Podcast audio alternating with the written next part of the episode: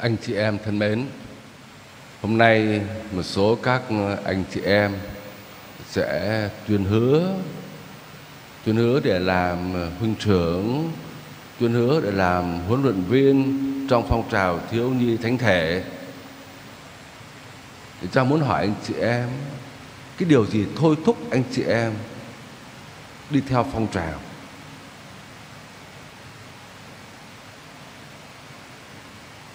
Nếu mà hiểu theo cái bình diện tự nhiên á, bảo chắc mấy cái người này ham chơi ham nhảy nhót ham hoạt động.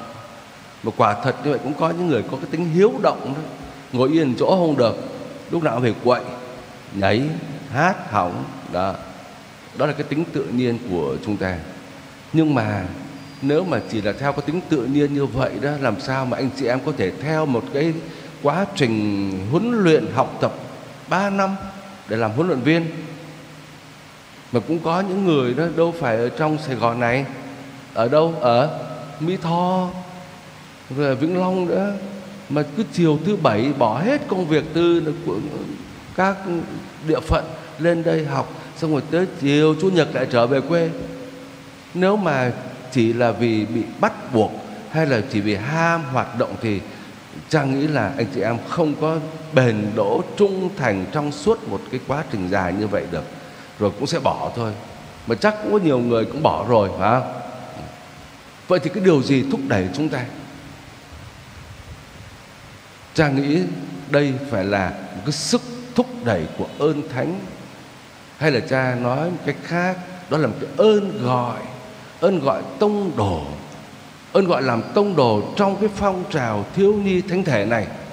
Và anh chị em cảm thấy cái sức thôi thúc từ bên trong để chúng ta mới có thể tham gia để được đào tạo, được huấn luyện để rồi chúng ta tiếp tục sinh hoạt trong những năm tháng sắp tới đây.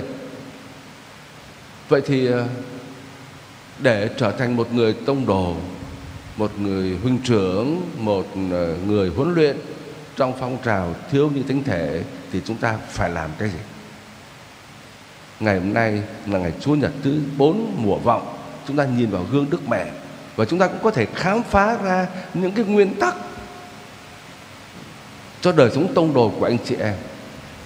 Ta có thể kể ra bốn cái điều sau đây, đơn giản thôi. Thứ nhất, Đức Mẹ là người đầy Chúa, đầy ơn Chúa khi thiên thần thiên thần đã chào Đức Mẹ, làm sao? Chào bà. Chào bà đầy ơn phúc.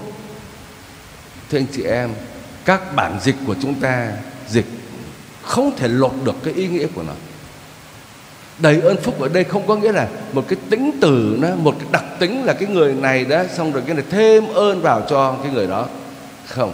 Đầy ơn phúc, đầy ơn sủng ở đây là có thể nói là trở thành cái tên riêng trong cái bản dịch kinh, trong cái bản kinh thánh nguyên thủy đó thừa dịch là kính chào chị đầy ơn phúc. Đầy ơn phúc là cái tên riêng. Kính chào đầy ơn phúc. Ở đây ai họ Nguyễn, giơ tay cho xem.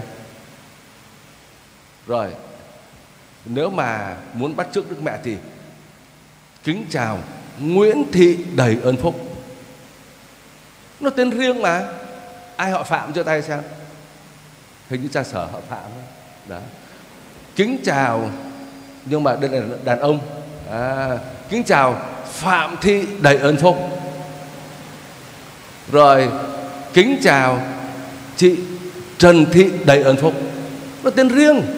Chứ không phải là cái ông này ông đầy ơn phúc cái chị này chị đầy ơn không phải. Đó là cái tên riêng. Cho nên Đức Mẹ Maria là người đầy Chúa và ơn Thánh Chúa và con người của mẹ nó hòa nhập với nhau. Cái con người này này, chỗ nào cũng đầy ơn phúc. Cái người này tên là đầy ơn phúc. Vậy thì anh chị em thấy chúng ta muốn làm người tông đồ thì chúng ta cũng phải đầy ơn phúc. Kính chào sơ đầy ơn phúc. Nguyễn Thị đầy ơn phúc. Kính chào anh Nguyễn đầy ơn phúc. Kính chào anh, Trần đầy ơn phúc. Chúng ta phải có Chúa ở trong mình thì mới làm tông đồ được. Thiếu như thánh thể không là phải là một cái phong trào toàn thể xã hội, vui chơi, nhảy nhót. Không, đây là đoàn thể công giáo tiến hành. Phong trào thiếu nhi thánh thể. Anh chị em phải có đầy chúa trong mình. Chúa nhập vào trong mình, chúa ở với mình, chúa biến đổi con người của mình. Mình đầy chúa. Một thiếu nhi thánh thể, một người huynh trưởng, một người huấn luyện viên, thì không thể nào mà thiếu chúa được. Phải thường xuyên gắn bó với chúa. Một người huynh trưởng, một người huấn luyện viên thì phải siêng năng trầu thánh thể chứ. Không phải chỉ là làm gương mà bởi vì nó phát xuất từ trong lòng con con người của mình. Kính chào Nguyễn Thị yêu mến thánh thể. Kính chào Nguyễn Văn yêu mến thánh thể con người của mình là con người yêu mến thánh thể, đầy Chúa trong chúng ta. Đó là điều thứ nhất. Chắc gợi lên thôi, anh chị em tiếp tục suy nghĩ. Hôm nay trưa rồi không thể giảng dài được nữa. Thứ hai là đức mẹ là con người biết phân định. Đức mẹ nghe tiếng thiên thần chào, đức mẹ suy nghĩ coi, phân định coi. Đức thánh cha Francisco bảo, đức mẹ là con người biết phân định xem đúng ý chúa không? Đó, thiên thần bảo đức mẹ sẽ cưu mang một người con và người con này sẽ thuộc dòng dõi David đúng theo cái lời hứa từ trong cựu ước. Và chúng ta nghe trong bài đọc thứ nhất đó, đức mẹ phân định đúng rồi, đây là Chúa thực hiện chương trình cứu độ của Chúa. Chúng ta cũng vậy. Trong các sinh hoạt, tông đồ, anh chị em cũng phải là con người biết phân định, biết nhận ra chương trình của Chúa, biết xem ý nào là ý của mình, ý nào là ý của Chúa? Mình không làm theo ý của mình, mà mình làm theo ý của Chúa, ý của giáo hội. Thưa anh chị em và các con thân mến, khi hoạt động nó chúng ta hăng say lắm. Mỗi người một sáng kiến, chúng con còn trẻ nhiều sáng kiến lắm. Mà khi sáng kiến nhiều như thế thì mình cứ tưởng rằng đấy là ý Chúa. Nhưng mà có nhiều cái không phải ý Chúa đâu. Ý mình đấy mà khi mình làm theo ý mình đó, mà không làm ý Chúa đó, mình ở trong đoàn thể mình quậy lung tung hết. Mình làm xáo trộn hết. Mình cứ tưởng là con nhiệt thành như vậy, ý của con hay như thế này, tại sao cha không nghe? Ờ, tại sao các huynh trưởng không nghe? Tại sao huấn luyện viên không nghe? Ý đó hay nhưng mà ý riêng của mình thôi. Phải phân định xem đúng ý Chúa không. Cái tội của những người làm việc trong các đoàn thể đó rất là hăng say, rất nhiệt tình nhưng mà cứ làm theo ý riêng và khi làm theo ý riêng thì chúng ta làm hỏng hết hỏng hết chương trình của Chúa, hỏng hết phong trào luôn phải phân định, đây là một cái nguyên tắc chúng con phải nhớ và điều thứ ba, Đức mẹ sau khi đã phân định biết là ý Chúa rồi thì Đức mẹ thưa, xin vâng. Này tôi là tôi tớ, Chúa, tôi xin vâng như lời thiên thần đã truyền. Biết là làm mẹ của đấng cứu thế là khó lắm, vất vả lắm, không không biết tương lai sẽ đi về đâu hết, không biết. Nhưng mà Đức mẹ thôi phó thác thôi, tin tưởng ở nơi Chúa để cho Chúa dẫn mình đi. Hôm nay anh chị em chúng con cũng sẽ bước vào một cái tương lai. Không biết là sau này mình sẽ làm cái gì trong phong trào. Không biết rồi khi mình sinh hoạt thì mình sẽ làm cái gì đây. Thôi phó thác xin vâng cha rất là vui khi nhìn thấy cả mấy trăm em ngày hôm nay được tuyên hứa làm huynh trưởng. Đó làm cái tín hiệu tốt để nói đến cái sự quảng đại của chúng con. Bao nhiêu lớp trẻ bây giờ đang ở ngoài ờ, đường đó, có khi thì đang đi ờ, làm vất vả lắm, muốn có sinh hoạt như chúng con cũng không có thời gian, không có điều kiện. Hoặc ngược lại cũng có những người có thời gian mà đang là đi ăn chơi, đang đi du lịch thậm chí có những người đang đi mải mê vào, rơi vào các cái tệ nạn xã hội, xỉ ke, ma túy, vân vân. Chúng con lắng nghe được tiếng Chúa để chúng con quảng đại thưa vâng chấp nhận những lời tuyên hứa để hoạt động trong phong trào. Đó là một cái điều rất là tốt. Cha, cảm ơn chúng con và chúng con cũng phải cảm ơn chúa.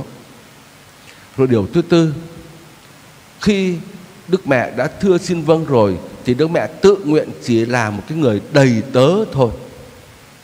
Này, tôi là tôi tớ của thiên chúa, đầy tớ của thiên chúa. Cho dù tôi là mẹ của đấng cứu thế, nhưng mà tôi chỉ là một đầy tớ thôi.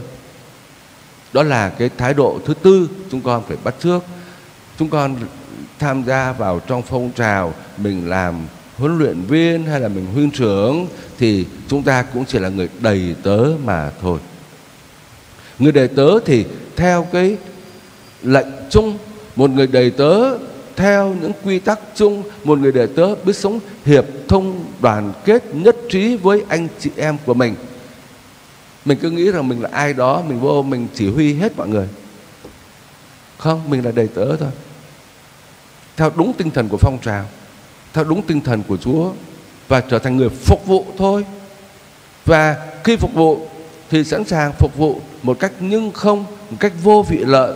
Phục vụ thì sẵn sàng ẩn giấu mình đi khiêm tốn đi để cho phong trào nổi bật lên. Trong phong trào này mà bấy nhiêu huynh trưởng bấy nhiêu huấn luyện viên mà ai cũng muốn, muốn cho mình nổi danh lên thì mình sẽ đạp người khác xuống. Và như vậy thì chúng ta phá nát phong trào thôi.